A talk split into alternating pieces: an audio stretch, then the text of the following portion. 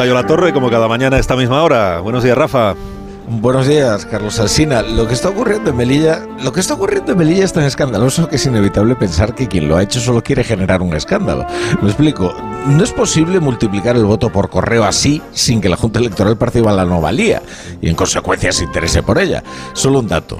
Si se permitiese todo el voto por correo que ha sido solicitado, este elegiría un tercio de la Asamblea de la Ciudad Autónoma, de manera que su peso sería siete veces mayor que en cualquier otro lugar de España.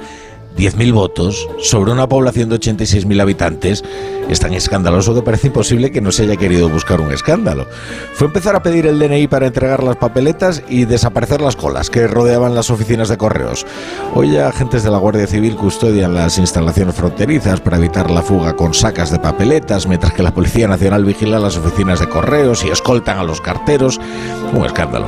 Si estuviéramos hablando del 28M de Erdogan, pues nos parecería perfectamente verosímil, pero que esto ocurra en unas elecciones celebradas en suelo español, quiero decir, no es la primera vez que se demuestra que en Melilla opera una red de compra de votos, pero la naturalidad con la que se asume en Melilla nos hace pensar que la ciudad autónoma está más lejos de nuestra península mental de lo que debiera. Concluye, la torre concluye. Concluyo que no te has buscado un mal estudio para hacer radio este viernes. Uno que obra el hechizo de sentirse como en el Generalife en pleno Madrid. No está nada mal, no está nada mal. Envidioso. Te escuchamos a las 7 de la tarde en la brújula. Gracias por madrugar con nosotros, Rafa. Es mi trabajo.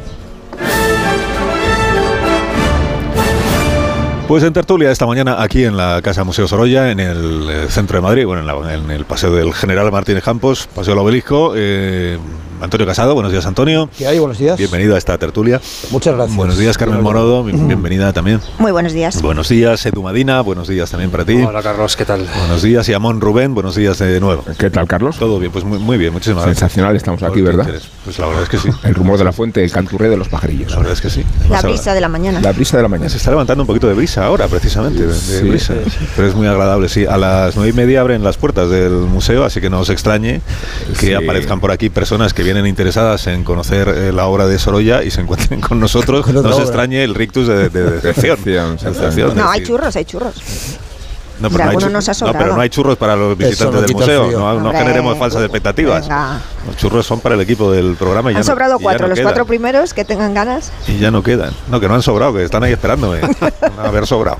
Los churros no sobran, ¿no? Almendras y pistachos tenemos. Churros no sobran, no sobran. Bueno, eh, ¿por dónde queréis empezar? Eh, ¿Queréis decir algo sobre Rafa, Rafa Nadal, que es el, el gran protagonista en los, en los periódicos en este día de hoy? Gran protagonista en la tarde de ayer, porque en la rueda de prensa, la rueda de prensa no sé si la seguisteis, pero claro, había medios mm, españoles, pero medios también internacionales. Entonces Rafa iba lo- saltando del español al inglés eh, y, al, y, al, y al catalán o al, o al mallorquín, o no sé cómo lo queréis decir, pero bueno que se le preguntó pues fundamentalmente por su estado de ánimo, ¿no? Sí, fíjate, Carlos, yo eh, recordaba cuando empezaba a nadar su carrera y lo seguíamos y por coberturas informativas estábamos cerca de él, eh, las dificultades que tenía para desenvolverse con el inglés y cómo con el tiempo ha ido aprendiendo no solo a ganar en territorios imposibles como una final en Wimbledon a Federer, sino creciendo como personaje y como personalidad, hasta el punto de ayer convertirse en una especie de dominador total del espacio escénico y, mediático. ¿no?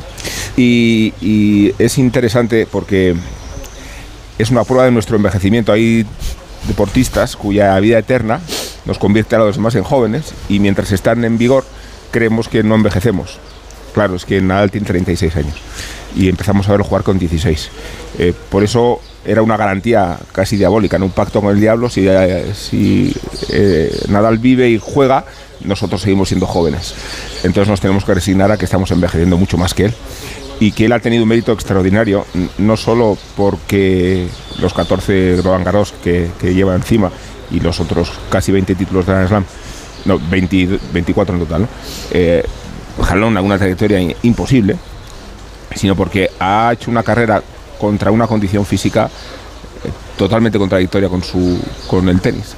Y luchar con esa cabeza y luchar con ese, esa mentalidad creo que lo convierte en un deportista no solo español, sino un deportista de época en todos los órdenes.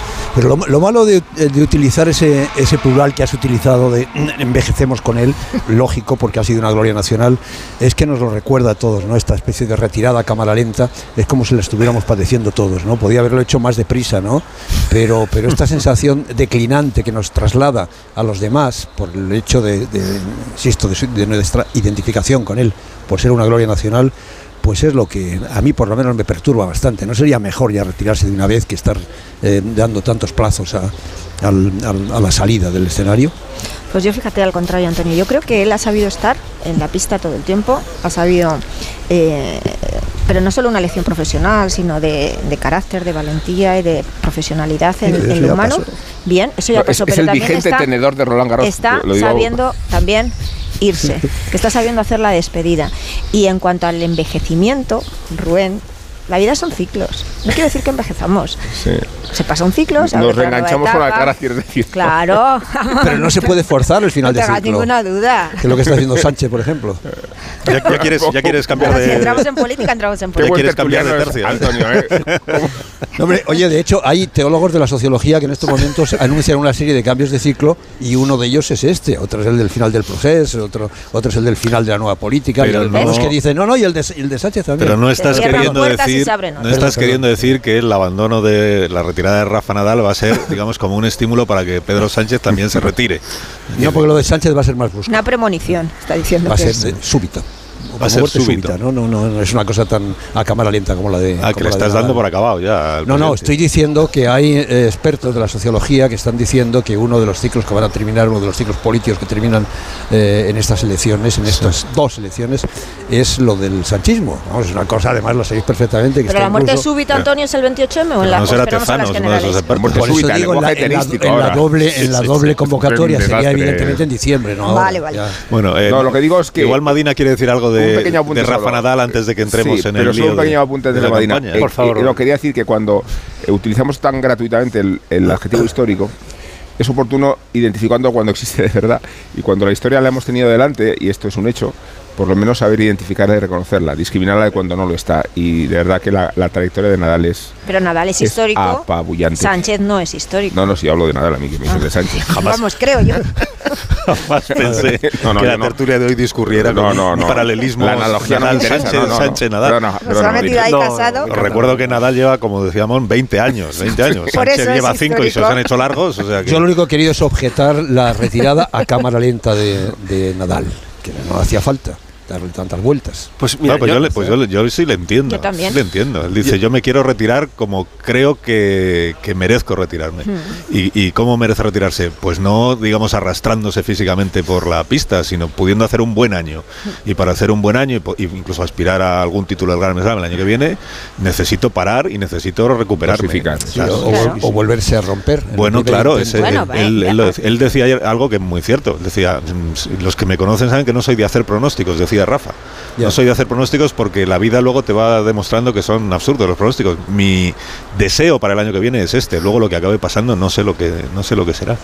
Muy crítico con Rafa Nadal, Antonio Casado esta mañana. Muy No, no, solamente, solamente con su forma de retirarse. Con lo otro en Lo absoluto. otro es, es claro, irrebatible. Lo primero que he dicho es una gloria nacional, que es una gloria nacional. Sí, porque, bueno, estaba escuchando, pero Pedro. es, es difícil pensar que se está retirando el tío Kaká, que es el actual dueño de, la, de, Roland Garros, que ha tenido lesiones en, una vez pasados los años, tre- una que cumplió 30 años y que parecía que ya se retiraba y sin embargo volvió a ganar títulos imposibles contra jugadores en excepcionales estados de forma. A mí, más que en sí mismo, que es seguramente el mejor tenista o uno de los grandes tenistas de la historia y uno de los grandes deportistas de la historia, me recuerda que se está yendo una generación excepcional en muchos deportes donde nunca fuimos tan excepcionales. Y que esa generación que lo ganó todo en el fútbol ya se ha ido, que esa generación que lo ganó todo en el baloncesto, los Pau Gasol, Mar Gasol, Sergio Rodríguez, eh, José Manuel Calderón, ya se están yendo, ya se han ido todos, no están a punto. Sí. Está a punto de dejarlo Rafa Nadal. Es- y, y me pregunto, la gente joven que ha nacido con estos ganándolo todo, eh, en el baloncesto, en el tenis, en el fútbol, en tantos deportes donde no fuimos nunca una gloria global, eh, creo que se han acostumbrado a algo demasiado bueno que parecía normal, pero que de normal no tiene nada. Porque un señor con 24 Grand Slams, otro señor con dos anillos de la NBA, eh, tres platas olímpicas, no sé cuántos campeonatos de Europa. Es que todo eso no ha pasado de campeones del mundo de fútbol. ¿Cuándo ha pasado un mundial? Entonces es- creo que es una generación deportiva absolutamente excepcional que hemos tenido la enorme suerte de poder ver y que yo, en contra de lo que dice Antonio, ojalá se recupere y el año que viene vuelva a ganar un gran título porque se lo merece él y yo creo que nos lo merecemos todos. Bueno, nos hemos olvidado de Carolina, ¿eh? ah, de badminton dices. Claro. Ah, bueno, claro. sí, Ah. sí. No, digo en la generación esta de, de triunfos. Pero Carolina sigue jugando y va a ganar más Bueno, títulos. pero sí, ahora, sí. ahora viene una generación que ya está ahí, que es la nueva generación. Ahí está Ca- Carlos Alcaraz. Sí, es que yo les veo- que es verdad que le hemos puesto todos el listón muy, muy alto, pero que está desempeñándose adecuadamente. Oye, es que les veo muy derrotistas a todos, ¿eh? No, a ver, eh, se eso va- cuando es un a personaje. de las etapas. Se No, es- pasa es que la retirada de un otros, personaje homérico. Pero es que vendrá es- una nueva generación. Están como un poco cebolletas, ¿no? Esta No, mañana los no, contertulios. Es como si estáis No. planteando un poco más, Amón, que casi no te, a ti no, No, se te no. puede sustituir, pues también nos jubilaremos y vendrán a No, yo me quiero jubilar, eh, ahí te equivocas. No hablemos de nosotros. El problema es que no puedo. El problema es que no puedo. Sí puedes, sí No, puedes, sí no. puedes. No, Yo no. precisamente como es que El olivar todavía no da. No hablemos de nosotros mismos. No hablemos de nosotros mismos. Bueno, eh, antes de que venga el ministro. Está entrando, Eh, le acabo de ver. Por eso, antes de que todavía no se ha sentado, todavía no se escucha. Eh, ¿Alguna valoración rápida sobre la campaña electoral en estas últimas horas? Eh, tenemos, digamos, como dos como dos eh, corrientes de opinión en, en los periódicos. Una que dice en el PP hay ahora un debate interno cuenta de si hay que ilegalizar o no Bildu, debate que tiene, digamos, es un debate desigual porque eh, partidarios de la ilegalización hay una, que es Isabel Díaz Ayuso, y luego están todos los demás que dicen que saben que no hay motivo para la ilegalización. Esto por un lado, y luego la otra corriente de opinión de los periódicos dice eh, este asunto ya está agotado y ahora el PP corre el riesgo de, en el empeño de seguir estirando el tema, pues de pasarse de frenada, de no medir bien y de acabar haciéndole un favor al Partido Socialista. ¿no? ¿Estáis en alguna de las dos corrientes vosotros? El ministro se va. Bueno, adiós, ministro. Pero que luego vuelva. porque Es que os ha visto y no... Yo diría que no, no, no, no quiero pensar que esto ha alcanzado categoría de debate dentro del Partido Popular, eh, por lejano y ajeno que me resulte ese partido, porque creo que sería un debate entre la realidad y la ficción. Materia más bien para un contexto fuera de la política y no tanto para un partido con vocación de gobierno que gobierna en tantos ayuntamientos y en unas cuantas comunidades autónomas, incluida hasta en la que estamos, la Comunidad de Madrid. Así que creo que quienes defienden eh, la ilegalización de Bildu básicamente no saben lo que dicen. Y lo digo con, con todo el cuidado de lo que acabo de decir, porque en el año 2012 el Tribunal Constitucional ya determinó que una parte, digamos, nuclear de Bildu, que se llama Sortu, más heredera de la antigua izquierda Berchare que otra cosa, eh, era completamente legal porque cumplía plenamente con la ley de partidos, que es una ley que ordena el tráfico le- electoral de toda la democracia española, desde el punto de vista del, derecho a presentarse que cualquier ciudadana o cualquier ciudadano tiene cuando tiene en vigor sus derechos políticos. Así que esto que sucedió hace 11 años, un año después del anuncio de cese definitivo por parte de ETA de la finalización de la violencia, eh, cuatro años antes de su disolución definitiva, el anuncio de disolución, me parece que nos está retrotrayendo un debate de un tiempo que ya se fue. Por experiencia, digo que es un tiempo que fue poco recomendable y que conviene remover poco.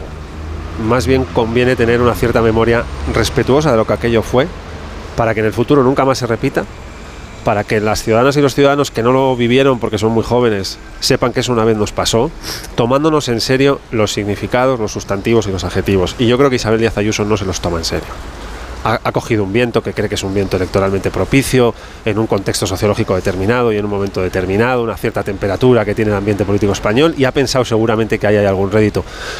A mí que nunca me escuchará, y hace bien, le diría, si me escuchara, que ahí no hay ningún rédito para nada. Ni para ella, ni para su partido, ni para la sociedad madrileña, ni para la política madrileña, ni para la política española. Y que aquello conviene tocarlo con cuidado. Porque para mucha gente sigue siendo doloroso y y sigue generando fricciones y merece respeto toda aquella gente. Así que creo que este debate no debería haber cogido tanto cuerpo. Llevamos ya no sé cuántos días de campaña y ha ocupado una parte nuclear de una campaña. Yo me pregunto, el señor alcalde de Mérida, la señora que se presenta en Lanzarote, el señor que se presenta en Ourense o el que quiere ser alcalde de Mahón dirá, pero ¿por qué estamos discutiendo básicamente de ETA y de Bildu?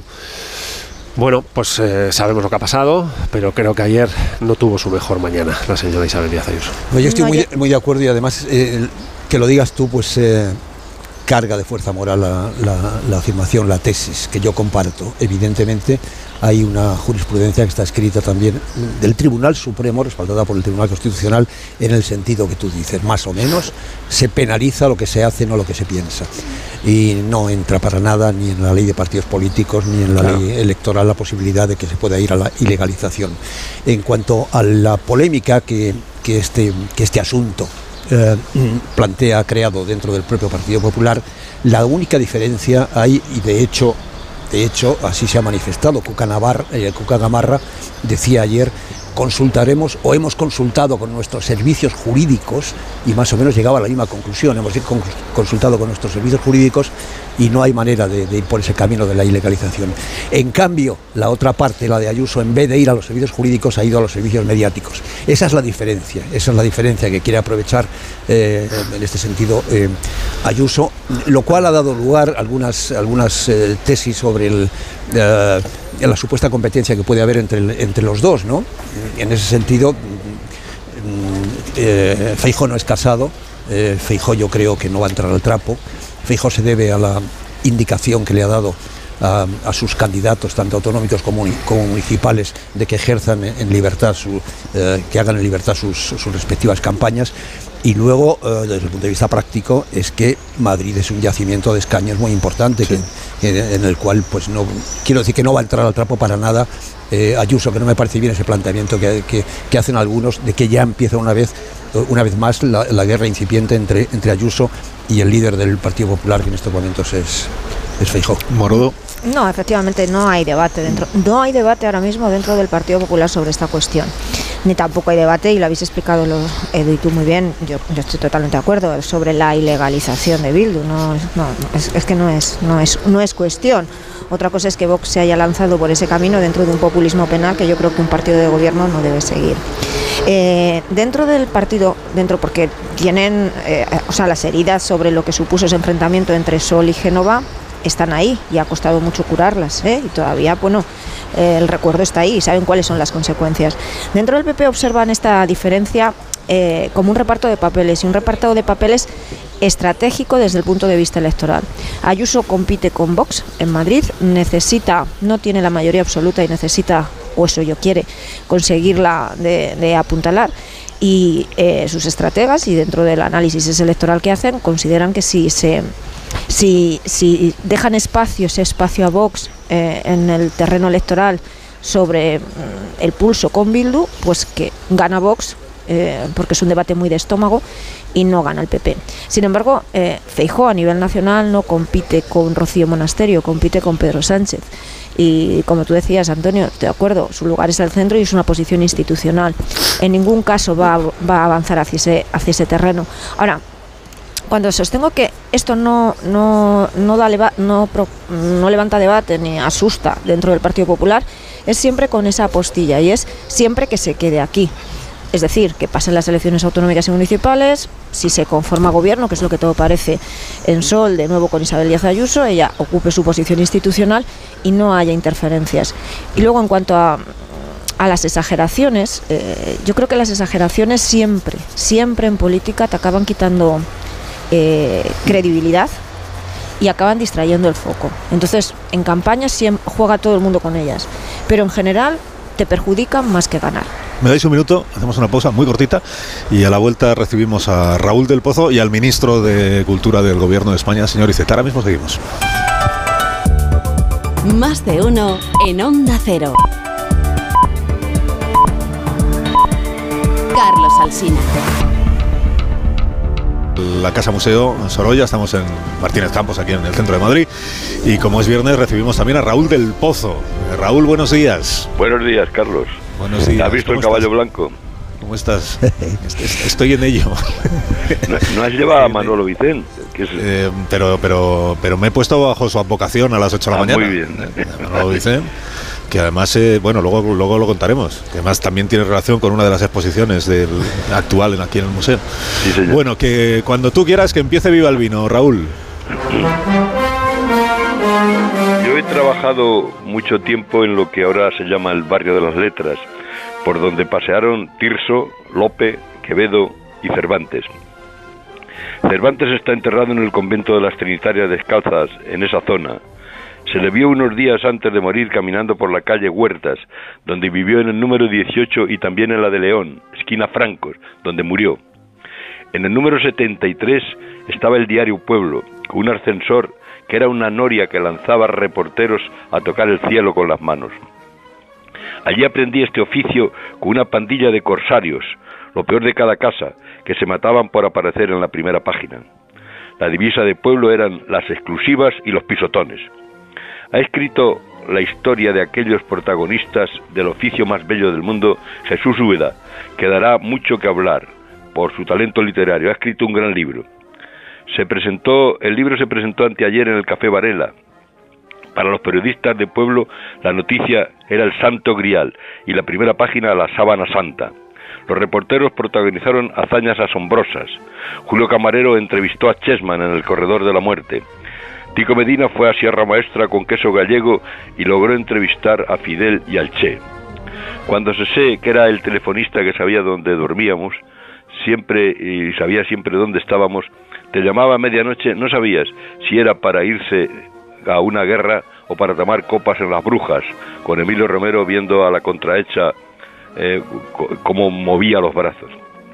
Como los de primera plana, escondíamos el cadáver de la exclusiva mientras jugábamos al póker y le dábamos a la priva. Ha dicho Arturo Pérez Reverte, nunca aprendí tanto ni me reí tanto como en, en, en, aquel garito de huertas que incluía los bares de 500 metros a la redonda. Allí descubrimos por fin que la noticia está en los bares. ¡Viva el vino!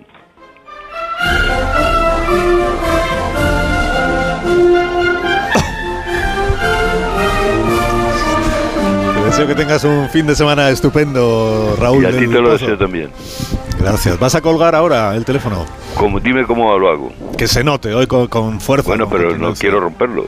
Bueno, si lo rompes, los oyentes te envían otro, Vale. no te preocupes. Pues- Pues igual hay que enviarle otro, sí. Voy a, voy a- voy a ir haciendo ya un llamamiento a la audiencia. Si usted tiene un teléfono de esos de rueda en casa, de los de meter el dedito y hacer, eh, nos lo va mandando para eh, Raúl del Pozo. Bueno, 9 y 7 minutos, una menos en Canarias, en compañía de Antonio Casado, de Carmen Morodo, de Edu Madina y de Rubén Amón. Recibimos al ministro de Cultura y Deportes del Gobierno de España, eh, Miquel Iceta. Buenos días, ministro. Muy buenos días. ¿Qué tal? ¿Cómo está? Muy bien, eh, estoy recién regresado del Festival de Cannes y antes había pasado por Bruselas y, y voy a un programa que se celebra en un museo. Estoy, estoy encantado. en un museo, el, museo, la Casa Museo Sorolla, que usted conoce sobradamente. Bueno, hay varias exposiciones en el, Museo Sorolla. Va a haber también a lo largo del año, viene habiendo, porque es el centenario del fallecimiento, viene habiendo también actos organizados por las instituciones en distintos lugares de, nuestro país. A diferencia de lo que sucedió cuando se murió Sorolla, que tard- tardaron en surgir los, los homenajes y se quejaban los amigos y la familia de que parece que había poca voluntad de reconocer los méritos y la trayectoria de Sorolla. Cien años después eso por lo menos sí lo hemos aprendido. Eso lo hemos aprendido y además, la verdad, como teníamos un poco de miedo porque coincide el centenario de Sorolla con el cincuentenario de Picasso. Y nos daba un poco de miedo de que le diéramos tanta importancia a Picasso que desmereciéramos de algún modo a, a Sorolla. Y la verdad es que no, no ha sido así. Y además es que en Madrid tenemos la, la suerte de tener este museo que fue su casa que nos lo legó su viuda. Eh, es decir, eh, museos dedicados a artistas, pues hay bastantes, pero que hayan sido obra suya, por ejemplo, este jardín en el que ahora estamos pasando un poco de fresquito, eh, lo diseñó él, eh, vivió aquí y, luego su, su viuda quiso que quedara en manos del Estado. Realmente yo creo que esto hay que ponerlo en valor. Por lo tanto, podemos celebrar su obra, pero también su vida tocando las paredes, los muebles. Bueno, los muebles no nos dejan tocarlos mucho. Ah, no sé si os habéis fijado, ponen unas piñas en las, eh, en las sillas para Sí, que la para que no gente no, tenga la tentación de sentarse. Pero vemos cómo vivió, dónde trabajaba, dónde disfrutó de la vida.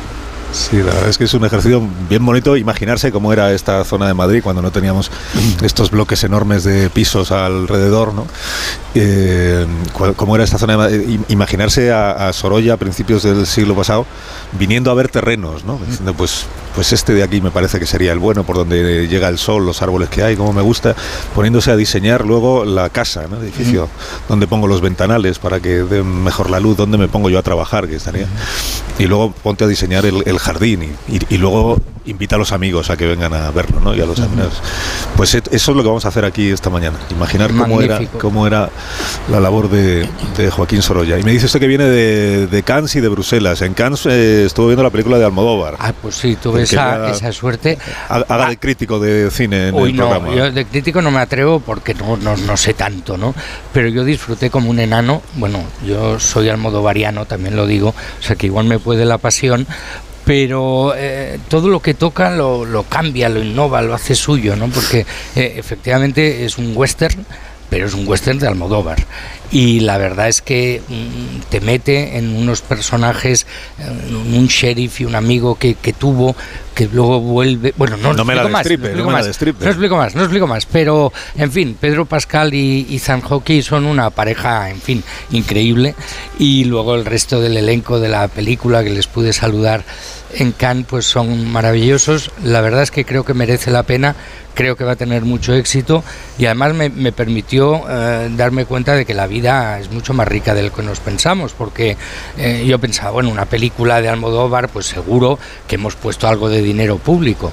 Pues no, pues no, esta película se ha hecho, la han hecho a, pulmón, a su pulmón. Y, la verdad es que yo creo que él en Cannes ha triunfado otras veces, pero es que ya lo esperan, lo esperan con el aplauso ya puesto. Me contaron, yo es que no la he visto, pero me contaban ayer en esto de la financiación que al parecer hay una mm, prestigiosa marca de, de ropa, ¿no? De, ¿Yo, yo puedo decirlo? no, no lo sé. San Loren. Ah, eh, pues ya está, Ya pues ya está dicho. dicho. Sí, sí. Que ha puesto ahí dinero y que entonces eso se, se ve porque los vaqueros van extraordinariamente bien Pero vestidos. fue, y fue curioso eh, porque después de la película hicieron un pequeño coloquio y entonces Almodóvar iba justificando algunas cosas. Por ejemplo, ¿Ah, uno de los protagonistas lleva una cazadora verde magnífica. Ya, como, como Feijó. No, pero no, en este caso como James Stewart parece, en una película muy antigua de Anthony Mann ya llevaba una, porque él dice, yo tampoco quería hacer una cosa tan extraña que me dijeran, "Eh, este hombre se ha salido, digamos, Ajá. del tiesto, absolutamente, pero la verdad es que sí, son unos cowboys que, en fin, se hacen mirar. Se hacen mirar. Bueno, ¿qué más tenía yo que preguntarle? Ministro de Cultura y Deportes. Ministro de Deportes. Hoy tengo dos noticias eh, del ámbito deportivo. Una, eh, el Sevilla se clasificó para la final de la Europa League. Imagino que anoche usted estuvo eh, No, vibrando no. con el Yo me partido de... Mira, yo me enteré días antes porque de repente el ministro italiano de Deportes me dijo, nos veremos seguro, porque ya verás, dice, yo tengo en las dos semi- semifinales hay equipo italiano. Y yo al principio le miraba y dice, ¿de qué me habla este hombre? Luego me informé y efectivamente, pues ahí estábamos y, y entonces me ha alegrado esta mañana cuando he visto que efectivamente el Sevilla se ha clasificado y que se tendrá que medir con la Roma, que no está mal. Y bien, desear que gane el nuestro, como toca siempre. Pero no irá, irá a la, Pues a la no, final no, o no. lo sé, porque ten- tenía también eh, que ir a la final de- del fútbol femenino de mujeres, la Ajá. final europea. Entonces habrá que ver, porque por un lado, en esto te critican, hagan lo que hagan. Si, si voy, porque voy. Dice, mira, este tío que en vez de estar en el despacho trabajando, se pega un viaje aquí de maravilla. Y si no vas, resulta que ha abandonado a la selección o al equipo en el momento culminante. En fin, ya veremos en función de la agenda pero a mí la verdad me, me gusta, a pesar de que no soy futbolero y lo sabe toda España, pero me gusta ver a las aficiones, me gusta ver cómo le ponen pasión absolutamente y, y la verdad es que no, no me cuesta, pero no lo sé, sé, sé que es en Budapest, que igual pues también me sirve para intentar, eh, con perdón, seducir al ministro hún- húngaro, porque también queremos que, que nos venga la presidencia europea y que contribuya a, a la declaración que haremos y tal, y hombre, va, va muy bien estos días. Estamos intentando hacer el- al máximo de relaciones para que las cosas fluyan bien cuando, cuando llegue el 1 de julio. ¿Y el húngaro, el húngaro se resiste? ¿o no? El húngaro, vamos a ver, mm, nosotros intentamos hacer un- una Unión Europea, 27 países, con perdón, hijos de su madre y de su padre, con gobiernos que cambian de color cada tanto, con algunos gobiernos pues que tienen una visión muy distinta a los países fundadores de la Unión. Entonces nuestra obligación es atraerlos, seducirlos, eh, pero sabiendo que hemos de hacerlo todos juntos. No es fácil, son equilibrios, a veces hay el riesgo de siempre ir, bueno, pues vamos a declaraciones de mínimos, ¿no? Pero yo creo que eh, eso puede ser el resultado, pero la ambición inicial no ha de tener límites. Y entonces ahí pues eh, entra eso y, con Hungría, con Polonia, con los países que quizá, digamos, son más, están más distantes de, lo que ha sido la trayectoria europea, pues eh, dedicamos mm, más tiempo, claro. La otra noticia, eh, bueno, deportiva y, y personal afecta a Rafa Nadal, que ayer anunció que empieza su retirada, que de momento para y que el año que viene su idea es competir, pero ya para, para terminar, para retirarse como él desea hacerlo. ¿Qué, qué reflexión le causa al ministro de Deportes de? Pues eh, como he tenido, yo he tenido suerte en la vida por tantas cosas, ¿no? Pero yo le vi ganar en Roland Garros porque acompañé a su majestad. Entonces de, debí ir en, el, en el Falcon, porque me critican. El ministro de Cultura va en el Falcon, hombre, pues cuando acompaño a su majestad, si va en el Falcon, pues yo también, ¿no? No voy a ir corriendo detrás de, en un globo aerostático, pero eh, tuve la oportunidad de, de ver, de ver eh, cómo ganaba y, y, de hablar luego con él. Bueno, él estaba hablando con otra gente, yo me acerqué, saqué la cabecita por ahí y nos decía, bueno, es que he dormido, ay, he dormido, perdón, he jugado con un pie dormido porque él tiene dolores muy importantes y, y, y, por lo tanto supongo que la decisión de cuándo dejas una carrera profesional tan magnífica, tan legendaria, ha de ser dificilísimo, ¿no? Decir, ¿cuándo paro? Porque por otro lado mmm, quiero seguir y estaba, como se demostró en Roland Garros el año pasado, eh, absolutamente en forma. Por lo tanto, hoy supongo que estoy como todo el mundo. Por un lado, admirando una trayectoria, pero por otro lado, un poco tocado, decir, ostras, eh, se acaba, se acaba, cómo, cuándo, y él mismo yo creo que una sinceridad tremenda cuando dijo, eh, tengo que acabar, mmm, no me merezco acabar así la carrera y por lo tanto quiero volver y hacer cosas y ser competitivo y entonces dejarlo el año que viene. Bueno, vamos a acompañarle en eso. Eh, Antonio Casado antes se lamentaba de que no se haya ido ya, bueno, de que, de que haya prolongado eh, Rafa Nadal, digamos, esta eh, retirada, en lugar del día que gana Roland Garros, pues haber dicho hasta aquí. Y ya está. Debe ser difícil tomar la decisión de irse. ¿no? ¿cuándo lo dejas? ¿Cómo lo dejas? ¿no? Yo lo, en fin, y además es que ganó, pero ganó y, allí ya los, bueno, tiene, yo no lo había visto esto, tiene una estatua allí ya puesta eh, en la entrada de Roland Garros, o sea que el, reconocimiento de, de, los amantes del tenis eh, es tremendo y, y, allí, ¿no? Y entonces, claro, dices, he ganado, como digo, bueno, gano y me voy. Mm, es aquello, paras y no juego, que decíamos cuando éramos pequeños, ¿no? Cuando jugábamos a tocar y a parar. Mm, seguramente no, no es una decisión sencilla, pero él quiere dejarlo peleando y ganando. Y también eso yo creo que merece un respeto. Bueno, como tengo aquí a mi lado al ministro de, de Cultura del Gobierno de España, te voy a comentarle un par de cosas sobre las eh, entradas de cine que fueron un objeto de debate en este, como lo que he dicho en su ausencia, pues se lo voy a decir a él, claro. En la cara. Eh, se lo voy a decir cara, ministro. Porque es que en la campaña electoral eh, hubo un momento en el que se hablaba de otras cosas. Antes de lo de Bildu estábamos, por ejemplo, con las entradas para mayores de 65, eh, dos euros los martes, eh, porque la administración no, se encarga... No, no, no, los martes, no, no sé si ah. serán los martes, porque esto va a ser un acuerdo con los exhibidores. Sí. Entonces, por ejemplo, no, no, sé si sabéis, pero es que hay cines que solo abren los fines de semana. Mm. Entonces, si hacemos esto los martes, pues esas salas no se podrían beneficiar y por lo tanto vamos a hacer un acuerdo muy hecho a medida de cada sala o de cada cadena de, de, distribución y de exhibición y entonces veremos qué días serán en cada lugar, ¿no?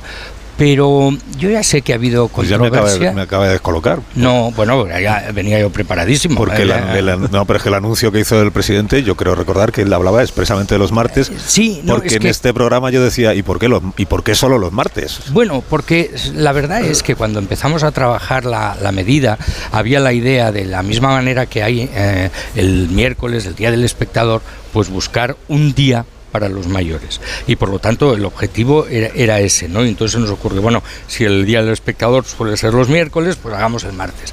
Pero luego hablando con las salas y los exhibidores, dijeron, oye, dejárnoslo pensar un poco, porque vamos a ver cómo lo ajustamos mejor. Entonces a mí lo que me gustaría es aprovechar, si no le molesta a Carlos, es explicar un poco cómo llegamos a esa, a esa idea. Porque hay gente que puede decir, oye, esto es muy arbitrario, estos han decidido. Bueno, vamos a ver. Primero, eh, las salas de cine son las que se están por así decir, resistiendo más a la vuelta a la normalidad. La gente está volviendo menos al cine que en, otras actividades culturales. Segundo, los espectadores que más se están, por así decir, resistiendo o que más dificultades están teniendo para volver a la, a la normalidad de, de la presencia en las salas son los mayores. O sea, de, de- de esas dos constataciones nos vino. Y luego otra cosa que también sé que se ha estado discutiendo, y por cierto, a mí me parece magnífico que se discuta y que se hable del tema, porque es que si no estaríamos en otro, en otro país, en otro momento. Pero, eh, ¿por qué no gratis total? Bueno, yo creo que la, la idea que tenemos que tener todos es que la cultura no puede ser gratis total, no lo es en ningún caso. Porque aunque fuera gratis lo estaríamos pagando por otros caminos. Y en este caso nosotros queríamos hacer, primero, que los mayores que quieran ir al cine hagan su aportación, aunque sea una aportación pequeña de dos euros, que los propietarios de las salas también hagan su aportación y que el Estado haga su aportación.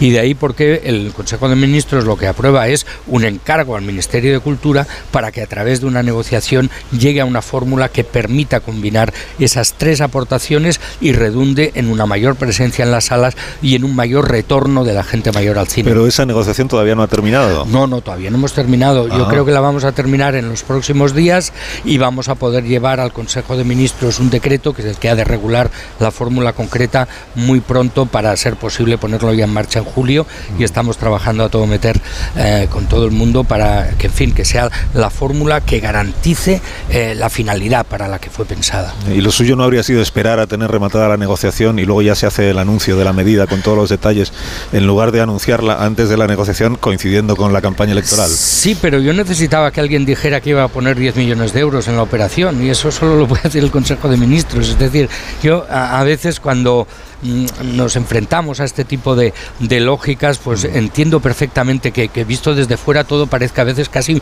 un despropósito, pero no, yo necesito una autorización, hacer la negociación, hacer la propuesta y que entonces el Consejo de Ministros vía decreto la apruebe. O sea que no, no me puedo saltar los pasos, ¿no? Y, por eso lo hemos hecho así, pero la verdad sí que podemos decir ya que entre, y es lógico, entre los exhibidores, los propietarios de salas de cine ha caído muy bien recordar que en los tres últimos años hemos hecho ayudas directas a las salas porque estaban cerrando. Eh, y hay muchos pueblos en España que ya no tienen cine. Eh, cuidado porque yo soy de aquella generación, yo soy mayor que todos vosotros casi juntos, bueno, debo tener la edad de Antonio que me mira así, Eh, yo los sábados a la tarde iba- íbamos, íbamos al ¿Qué más cine, pero no sabíamos a, a qué íbamos. Había sesión doble y íbamos la cuadrilla lo íbamos al cine. sí. Igual alguien sí que se preocupaba por saber cuál era la película, pero era igual, íbamos al cine.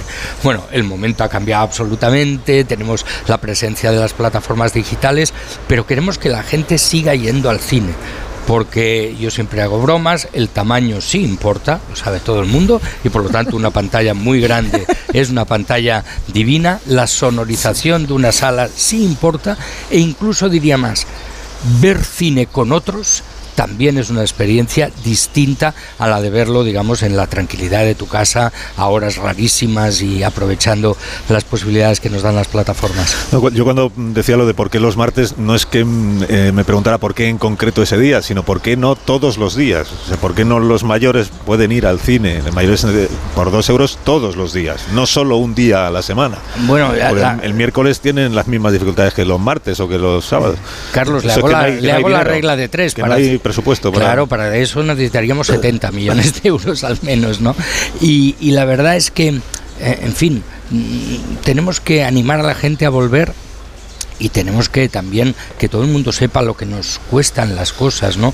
No podemos hacer un gratis total, sería contraproducente. Eh, yo hay una expresión que en el mundo de la cultura se ha utilizado mucho, pero que a mí me, me revienta un poco. Me no, hagámoslo por amor al arte. Oye, que por amor al arte que lo haga tu tía. Vamos a ver, nosotros lo que queremos es que los creadores, eh, los propietarios de, de industrias culturales puedan vivir de su trabajo y de sus proyectos y, y por lo tanto, por amor al arte, mm, contemplemos. Pero por amor al arte no podemos crear, no podemos levantar una empresa, no podemos crear empleo. Y por lo tanto, cuidadín, cuidadín. Mis contertulios quieren Pues, preguntarle algo al ministro. eh, en este mismo contexto, ministro, es que dio la impresión de que la medida no se hacía para apoyar al cine, sino para beneficiar a los mayores de 65 años. Y el contexto en que se hizo obedecía casi a ese criterio, ¿no? Eh, como si los mayores de 65 años fueran una categoría muy necesitada, cuando es una categoría, digo la de los cuidados, bastante holgada y la que más beneficio ha obtenido con la subida de sus condiciones. Digo, eh, no, no se trasladó una medida de esa ca- calado cultural como si fuera una iniciativa electoralista populista. Bueno, no sé, igual ahora me podría marcar un farol, por eso estoy yo aquí hoy para explicarla eh, en su contenido y en sus términos, ¿no? Pero, pero realmente la, la cultura, el cine, aparte del valor intrínseco, de un cierto valor, por así decir, humanista, pero tiene también un valor y un contenido económico. Y es verdad, bueno, tu pregunta me permite recordar pues que sí, efectivamente, las pensiones este año han subido un 8,5%, pero aún así, Aún así, nosotros queremos que la, cultura es un derecho que ha de estar a disposición de todo el mundo y si en algún momento vemos pues que algún sector, por las razones que sean, eh, porque tuvimos la pandemia, porque todavía puede quedar un poco de miedo, porque hemos adoptado otros, otras costumbres de, de no moverse, pues oye, ¿por qué no meter un estímulo que seguro pues que será temporal, pero que será muy, muy bien recibido y acogido? Y es verdad, y ayudar a las salas que a nosotros nos preocupa. Cada vez que se cierra, en los sitios que se ha cerrado un cine, no se suele volver a abrir. Y entonces eh, tenemos que hacer lo que podamos entre todos para sostener también esa parte de la industria, porque el cine lo es todo, es, es Almodóvar, pero también el que tiene una pequeña sala en Puerto Llano y, hace el esfuerzo de abrirla cada día. Acaba de decir que, que a lo mejor es temporal el estímulo. Bueno, habrá que verlo. Es que todo, toda, la, to- toda política tiene su principio y su final. Y hay algunos que pueden tener, si decimos esto tiene como sentido que la gente vuelva al cine, si de repente vuelven y nos sorprenden y vuelven tanto y tan fuertes, pues igual tenemos que buscar otros estímulos para otros sectores y en otros momentos. Yo en esto, en fin. Pero no se eh, debería pero- haber probado el estímulo fuera de campaña electoral, si solo un estímulo. Bueno, la verdad es que como en esto veníamos pensando hace mucho tiempo, eh, pues luego salen las cosas cuando salen. Pero yo por eso mm, me gusta y la oportunidad de, de presentarlo como una política pública que tiene como motivación pues dos fenómenos que, que se están dando, la dificultad de las salas y la mayor, digamos, retraso en la in- reincorporación a la actividad cultural fuera de casa de la gente mayor. Y la gente mayor también nos pide, eh, ya no les gusta ni que les llamemos mayores, ¿no? Yo me acuerdo que eh, me decían, no, di por favor gente mayor activa, ¿no? Porque somos, eh, y es verdad, es que además 65 años, pues yo voy a cumplir dentro de dos, por el amor del cielo, gente mayor, ¿no? Gente ministra. No, cuidado que igual hay un conflicto de intereses. Bueno, pero Se va a beneficiar usted Viendo, de- viendo la, Cuento. la rotación de los ministros de cultura, en fin, yo sería mucho, sería mucho decir, pero en todo caso, como se habría tomado tanto antes, pues no creo que nadie se atreviera. Me encanta, me encanta encontrarme contigo aquí y verte tan en forma como siempre. Así que déjame hacerte dos preguntas. La primera, eh, bueno, de- partiendo de la enhorabuena al equipo del Ministerio de Cultura, porque creo que en muy pocos días habéis hecho un trabajo excepcional tras el anuncio por parte del presidente del gobierno que, que ya tan cerca de tener este decreto con todos sus trámites aprobados, etcétera. Pero a, partir de, de esta idea hay dos preguntas que me gustaría hacerte. La primera, ¿cuánta gente calculas que se puede llegar a beneficiar de esta medida? Y dos, si no crees en tu fuero interno, en tu socialdemócrata fuero interno, que no hubiera sido mejor discriminar por renta y que se hubieran beneficiado las personas con más, vamos a decir, con niveles más bajos de renta. Pues mira, estoy buscando entre mis papeles a ver qué, qué proyección se había hecho y ahora no te lo encuentro, pero se han hecho los cálculos porque realmente hemos, eh, hemos buscado toda la, la información. Sí. Por ejemplo, personas mayores de 65 años que viven en España, 9 millones y medio. Sí. Entonces, personas que van a ir al cine, la verdad es que cuesta mucho, Mucho. saber. Entonces, por eso... Claro, yo 9 y creo- medio de millones de personas para 10 millones de euros. ¿no? ¿Cuánta entonces, gente? Sí, entonces lo, lo otro. Claro, la restricción por niveles de a un- renta. A un euro por persona. Eh, bueno, es un poco los números, Sí, ¿no? 9 millones sí. y pico de pensionistas. Claro, en pero entonces España. también piensas, claro, ¿cuántos lo harán cada semana? Claro. Eh, es- En fin, es Y en imposible. cuántos lugares no hay un cine, ministro, ¿verdad? ¿Y en cuántos? No, lo que pasa es que también eh, en los sitios que no hay cine, mm, no hay cine. Pero lo que nosotros estamos intentando es que no se cierren más. Es que, y ahí. Y entonces, lo, lo- lo que decías, vamos a ver, si tenemos que indexarlo, digamos, por niveles de renta, ¿quién lo ha de comprobar?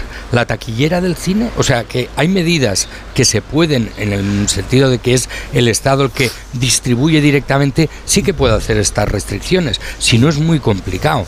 Si ya nos ha, eh, en parte, pues eh, hemos tenido también ese debate con el bono cultural joven.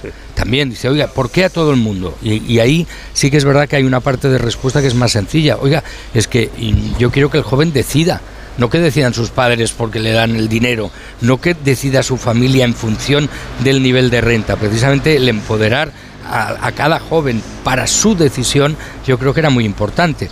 Y, ahí de- debo decir, estamos, como en tantas cosas, digámoslo, copiando los caminos de otros.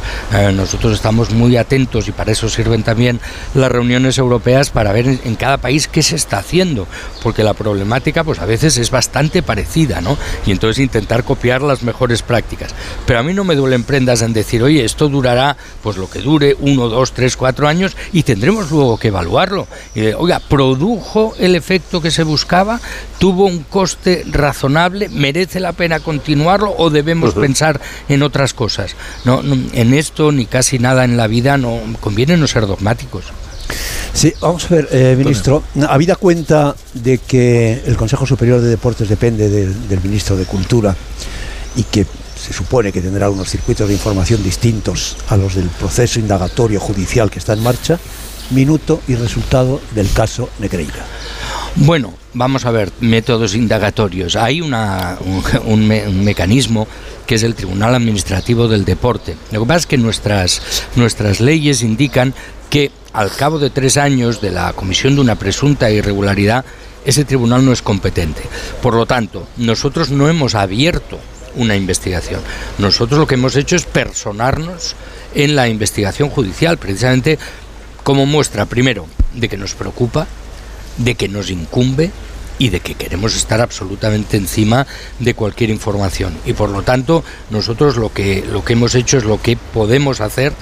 Ahora, debo decirle, a nosotros nos preocupa mucho, mucho, porque la adulteración de cualquier competición es una adulteración del deporte. Va es contra la línea de flotación de los valores que el deporte incorpora. Es verdad que nos preocupa mucho el deporte como factor de, de salud eh, de las personas, pero también los valores de competencia, de honor, de lealtad, de pundonor, eh, de cumplimiento de las reglas. Bueno, tanto es así que una de las cosas que estamos haciendo es eh, suscribir un convenio que ha lanzado el Consejo de Europa, que es el, el Tratado de Macolín, precisamente en el que todos los países que lo suscriben se comprometen a las medidas más estrictas para garantizar el cumplimiento de las reglas y que realmente el fair play no sea solo una expresión que hemos copiado de los ingleses, sino la manera que tenemos de abordar el deporte. Y por lo tanto nos preocupa. Y de la misma manera le diré eh, cuando las explicaciones que a veces se proporcionan eh, nos parecen escasas o sesgadas, mm, también lo decimos. Yo, por ejemplo, cuando alguna explicación que se da dice, no, es que todos están contra nosotros. Dice, mire usted, no. Usted primero dice, da su información, da sus explicaciones y luego si quiere dice, además, es que me quieren mal. Pero mm, usar el victimismo como escudo para no dar explicaciones también nos parece mal y lo hemos dicho. No sé, yo lo que quería saber es si el ministro tenía una información distinta, diferente a la que tenemos los eh, mortales eh, por Mm, filtraciones de, de lo mire, que se está por- haciendo en los tribunales. Por hoy no. No tengo más información. Luego, si la tuviera, no sé si podría darla o no. Habría que ver en cada, en cada momento pues, si hay secreto del sumario o no, y en fin, y, y la mínima prudencia que hay que tener. Y además, yo más, porque fíjese, todo el mundo da por hecho que soy del Barça. Y no soy del Barça. Entre las muchas virtudes que me adornan y que sin duda serán comentadas por los historiadores, pero no soy del Barça. Y de hecho, lo he dicho antes, el fútbol no es de mis deportes favoritos. Pero claro, la gente piensa, ministro catalán, ¿este qué está haciendo? Yo he llegado a leer, no, se cambió la ley del deporte para proteger al Barça y luego resulta que en lo que se había dicho que se había cambiado, no se había cambiado, seguía exactamente como estaba. O sea que hay un- a veces un pequeño juicio de, de intenciones que también conviene, en fin, despejar. Usted cuenta, ministro, que no le hemos preguntado por la campaña electoral en Cataluña, por el Ayuntamiento de Barcelona, por las expectativas del PSC, por eh, qué, pacto buscará el señor Colboni si gana las elecciones y tiene que ser investido. Vamos a ver, podemos hablar de, de todo eso y de, y de todo, ¿no? Absolutamente. Lo que pasa es que yo siempre juego con un poco de ventaja. El otro día fui a dar un, un mitin en Murcia y se me acerca un compañero y me dice, no, es que yo llevo 40 años en el partido, una persona un poco mayor. Y dije, pues yo 46. O sea que a estas alturas de la vida todo el mundo mm, puede suponer razonablemente de que yo estoy con los míos, a favor de los míos, haciendo campaña a favor de mis candidatos y candidatas y que por lo tanto mm, en eso no, no soy neutral, no, en fin, tampoco un hooligan, pero sí una persona muy, muy comprometida. Entonces, ¿cómo va la campaña en Cataluña? Pues mira, está yendo bien, entre otras cosas porque los debates que allí se están estableciendo van muy pegados al terreno. O sea que allí efectivamente pues está mm, la gente preocupada por si funcionan bien o no el servicio de cercanías, por si va a haber pisos o no, por si vamos a tener más o menos coches en las ciudades, eh, en fin, ese tipo de cosas que, que son las que al final pueden decantar eh, a los votos hacia uno u otro candidato, uno u otro partido. El ambiente es muy bueno, se está pudiendo hacer campaña con total naturalidad, se han superado algunos momentos de dificultad y los candidatos socialistas y las candidatas socialistas están peleándolo al máximo. El partido está también en un buen momento, ya sabéis que esto es importante en el momento de afrontar una campaña. Barcelona, las encuestas dicen que vamos muy bien. Pero yo siempre digo, cuidado, porque las encuestas, yo no es que quiera mm, ofender a nadie, pero tienen cada vez más dificultad en averiguar qué va a pasar. Y las propias encuestas nos lo dicen. Con un 30% de indecisos, ¿tú te atreves, a, hacer un pronóstico? Mm, Es muy difícil. Si cada vez todas las encuestas también nos dicen que la gente se decide muy tarde, digamos, ya muy cerca del día de las elecciones, ¿te atreves a hacer un pronóstico? Y luego hay una idea que yo he tenido ya hace mucho, mucho, mucho tiempo, y es que las encuestas seguramente son mejores en el momento de establecer el clima, el, el estado de ánimo de las personas, que su decisión de voto que a veces no tienen una relación, digamos, unívoca, directa. ¿no? Entonces yo creo que vamos bien, eh, al final parece que la cosa va a estar entre la continuidad de Ada Colau o la victoria de Jaume Collboni y yo creo que eso al final de la campaña va a beneficiar a Jaume, porque eh, yo en Barcelona hay muchas ganas de cambio y quien puede hacerlo es él. Señor ministro, le agradezco mucho que nos haya acompañado esta mañana aquí en el Museo Sorolla. Eh, gracias por la visita y por la conversación y que tenga un buen día. Muchísimas gracias. Me, me voy corriendo a Galicia a hacer un poco de campaña. Ah, también. Sí, claro. Es que España es muy grande. Pues llévese un, llévese un churro. de- Este, con su permiso. dos. El que queda, no queda ninguno. No queda ninguno Bueno, la, ahí la porra. Ah, bueno, sí. media, porra, media porra queda aquí. Eh, gracias, ministro. Esto que suena es el ministro comiéndose un churro, en directo en la sintonía de Onda Cero. Una pausa y ahora mismo seguimos.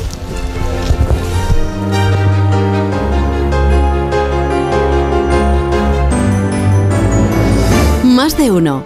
Onda Cero. Carlos Alsina. Impúlsate. Más de uno. Onda Cero. Carlos Alsina. 17 los minutos que quedan para que sean las 10 de la mañana, una hora menos en las Islas Canarias. El, el- a ver, lo, lo tradicional es que a medida que va avanzando el día, la temperatura va Eh, sí, elevándose. sí, ¿no? sí, sí. Eh, pero hoy es un día excepcional en todo, para este programa Sí. y estamos asistiendo a este fenómeno verdaderamente inexplicable en el que a medida que va avanzando la mañana, cada vez hace más frío. Sí, ¿eh? Exacto. Onda bajo cero. Porque acumulamos, acumulamos partir de tiempo ahora- de exposición, no porque haga más frío. ¿Por qué? Porque no nos está dando el sol. Este, yo creo que esta es la razón. No nos está dando el sol. No nos está dando el sol, insisto, por culpa de este edificio, de este bloque de viviendas. Y animo a sus propietarios a que lo derriben esta misma mañana para que pueda entrar el sol y la luz sí. y nos caliente un poquito aquí. en el- Bueno, estamos en el jardín del Museo Casa Sorolla. Se lo hemos contado a los oyentes desde primera hora. Se lo seguiremos explicando en lo que queda de si, so- si conseguimos salir adelante. Se lo seguiremos explicando. Está ahora mismo la audiencia diciendo hay gente más exagerada. ¿Qué podrán tener ahí? ¿Cuántos grados tendremos ahora mismo aquí? ¿Siete?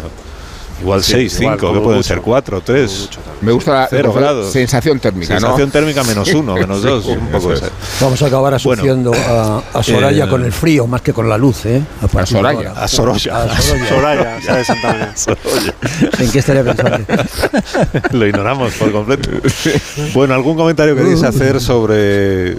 Me, me parece interesante, sobre todo para los mayores de 65 años que nos Sí, sí. escuchan, esto que nos explica el ministro de Cultura, que es que lo que se ha anunciado como una medida inmediata Sí. de los martes, no que esto no... que todavía está por terminar de negociar quedan- con los exhibidores. Quedan algunas cuestiones importantes, ¿no? De ver cuál- qué alcance tiene temporalmente hablando, cómo resuelve el gobierno, eh, el volumen de recursos destinado con el número potencial de personas que se puedan llegar a beneficiar. Queda la duda de por qué no ha sabido resolver un criterio de acceso, no tanto en la taquilla de cada cine o de cada sala, sino a través del propio Ministerio de Cultura o del ICA, una posibilidad de poder hacer un, criterio, incorporarle un criterio de renta para que personas muy mayores, en la línea de lo que decía Rubén, con muchísimos recursos, pues no se beneficien de los impuestos que paga gente que trabajando quizá no tiene tantos recursos. ¿no? Entonces esa distribución de renta inversa, pues desde una perspectiva socialdemócrata, digamos que no es la más eficaz de todas. Así que quedan esos elementos por ver, qué alcance tiene, por qué nos ha discriminado, cómo resuelve el, el gobierno, que hay salas al alcance de alguna gente y luego hay gente que no tiene al alcance ninguna sala y si esto es una medida sostenible más allá del ciclo de los próximos meses o, o- o pretenden llevarla más allá del mes de diciembre y que pase la línea de las próximas elecciones generales. ¿no? De todas maneras, hay un elemento muy, yo diría que es eh, en, en- en el subtítulo de la medida que sí está bien orientado, ¿no? Es colaborar con los exhibidores y con el mantenimiento de salas de cine que son fijadores culturales muy relevantes para un sector muy importante de este país, muy importante de esta sociedad y muy importante la actividad cultural, ¿no? Así que si son capaces de seguir avanzando por este camino con medidas, pues diría que un poco más trabajadas en el medio y en el largo plazo, Pero, Eduardo, pues hay un buen camino. de que el, el planteamiento no ha sido ese. O sea que Ha- Han Pedro- sido varios. Pedro Sánchez ha ido a un lugar donde no hay Sí, sí, cine sí, es verdad. A, a sostener la idea de que se trata de confortar a una categoría electoral que es el jubilado y a partir de 65 años darle la prebenda específica de ir casi gratis a los cines los martes. Es así como el presidente del gobierno. Y yo digo, si esta es una iniciativa que tiene que ver con la industria del cine y que tiene que ver con el planteamiento del Ministerio de Cultura, se tiene que anunciar en el Ministerio de Cultura y en el contexto específico de la industria del cine. En eso estoy completamente de acuerdo. Pero vas a un mitin y Yo creo que son medidas de boletín oficial del Estado, de sala de Sí, Consejo de Ministros o de, o de. Congreso de los Diputados. mucho no, no de campaña. sí, estoy de y mucho más sobria de lo que luego resulta ser porque se tergiversa y se creo que se planifica o se vocifera como una medida claramente electoralista y, y hemos descubierto que ni va a ser los martes ni que sabemos cuántos cines eh, se concierne ni, Ni cuántos- cuánta gente. cuánta gente se puede beneficiar de ella luego eh, creo que es propio Sánchez quien a la iniciativa legítima e interesante de impulsar la situación crítica sí, de las salas tono- le da un brochazo para atribuirse no sé cuántos votos ¿Puede situación. ¿Puede volvérsele en contra, creéis, esta medida cuando el martes que viene vayan los mayores de 65 años al cine y la taquillera le- o el taquillero les diga, no, que No, esto todavía no no? está. Y entonces yo diga, sí, sí, dos euros, dos euros y entro. No, no, que todavía no. ¿Tanto? Sí, sí, sí, dos euros y entro. Y el- el vídeo, ¿no? la taquillera le diga, eso, pídale explicaciones a Sánchez. Y entonces ese votante que había decidido votar a Sánchez por los dos euros se vaya para su casa diciendo, le va a votar. Carlos, tanto como en contra, yo creo, yo creo que no, porque es que posiblemente la rentabilidad de estas medidas, que a mí me parece que se diseñan en una mesa electoral, cuando dice, que nos, nos ha explicado el ministro que es un estímulo y es un estímulo coyuntural y que ni siquiera tienen decidido, pues qué casualidad, por yo le preguntaba, qué casualidad que este estímulo se ponga en marcha y se pruebe y se experimente justamente cuando se están decidiendo unas elecciones autonómicas y municipales, en las que las encuestas coincidentes, las públicas y las privadas, que manejan además en Moncloa y en el, en el principal partido de la oposición, y yo creo que en casi todos ellos, eh, dan una misma eh, dan una misma radiografía. Y es que bueno pues la cosa está muy ajustada que es muy posible que esas elecciones municipales las ganen votos el Partido Popular y que hay gobiernos importantes que están muy ajustados y que podrían dejar de ser de izquierdas para pasar a una mayoría de derechas. Eh, yo creo que responde simplemente a, en esa mesa electoral, busca segmentos de votos, se busca a los jóvenes, se buscan los mayores y movilizar y generar un ruido que para el Partido Socialista, desgraciadamente, el tema de Bildu ha cortocircuitado, que era eh, esa idea del, del mitin al Consejo de Ministros y medidas sociales eh, y, y- fiesta, ¿no? Un poco de generar alegría en la sociedad pensando que van a llegar muchas medidas como el milagro de los pisos. Sí, pero es que aún, así. Morodo tirita, ¿eh? Es que No, no es que es humana. Digo que a mí de todas las maneras no me salen las cuentas, ni incluso desde el punto de vista electoral. Porque si de verdad de lo que se trata en la operación esta es de salvar las alas, que es más o menos lo que ha venido a decir, ¿no? Echar una mano a, los, a las alas para que no desaparezcan, resulta que el número eh, hay que pensar, bueno, a partir de los 9 millones, se decía Edu, no sé cuántos son en estos momentos, los que están, los que están ya en la tercera edad. y- Nueve millones y medio, Y última, por cierto. Que, Por favor, y última. ¿qué mañana tienes? Joder, tercera y última. Bueno, pues tiene que ser eh, que, que sean eh, que les guste el cine, ¿eh? porque se trata también de fomentar la cultura y que tengan y un que cine sean cerca. pobres, Que que, haya sean, cine, quiero decir que que, haya que- cines, que es- que no les dé la cartera para, para pagar eh, los 6 euros o los 7 euros que valgan. Pero ¿cuántos hay de verdad? Porque claro, el, el mayor eh, que le gusta el cine y tiene medios, mm, pues no hace falta que le pongan eso a dos euros, ¿no? Así que tienen que ser nada más los que sean pobres, los que no tengan eh, eh, disponibilidad económica para gastarse 8 euros lo que cueste una, entrada normal y además que les guste la cultura. ¿Cuántos pueden ser esos eh, de los 9 millones? Habida cuenta que hay eh, pueblos donde hay mayores pero no hay salas de, cine, etcétera. ¿Cuántos pueden ser? Pues es un, incluso desde el punto de vista electoral, a mí me parece que es una medida pues inocua, no, no, no tiene irrelevante absolutamente, me parece. Bueno, os cuento por cierto que se ha suspendido, el PSOE de- anuncia que suspende el meeting que estaba previsto que hoy diera el presidente del gobierno en Badajoz con Fernández Vara por el incendio que está afectando a la comarca de las Urdes. Hemos contado que el incendio todavía no está controlado y se ha complicado bastante y hemos contado ya que el presidente Fernández Vara se va a desplazar hoy a, pues, a visitar la zona y seguramente ese es el motivo de que ese y la gravedad del suceso, el motivo de que se haya suspendido el meeting del día de hoy. Y os cuento también esta noticia que nos llega desde Oviedo que dice que dos eh, niñas de unos 10 o 12 años han fallecido esta mañana al precipitarse por una ventana en una vivienda de la calle Facetos en Oviedo, según cuenta la Policía Nacional, la Europa Press.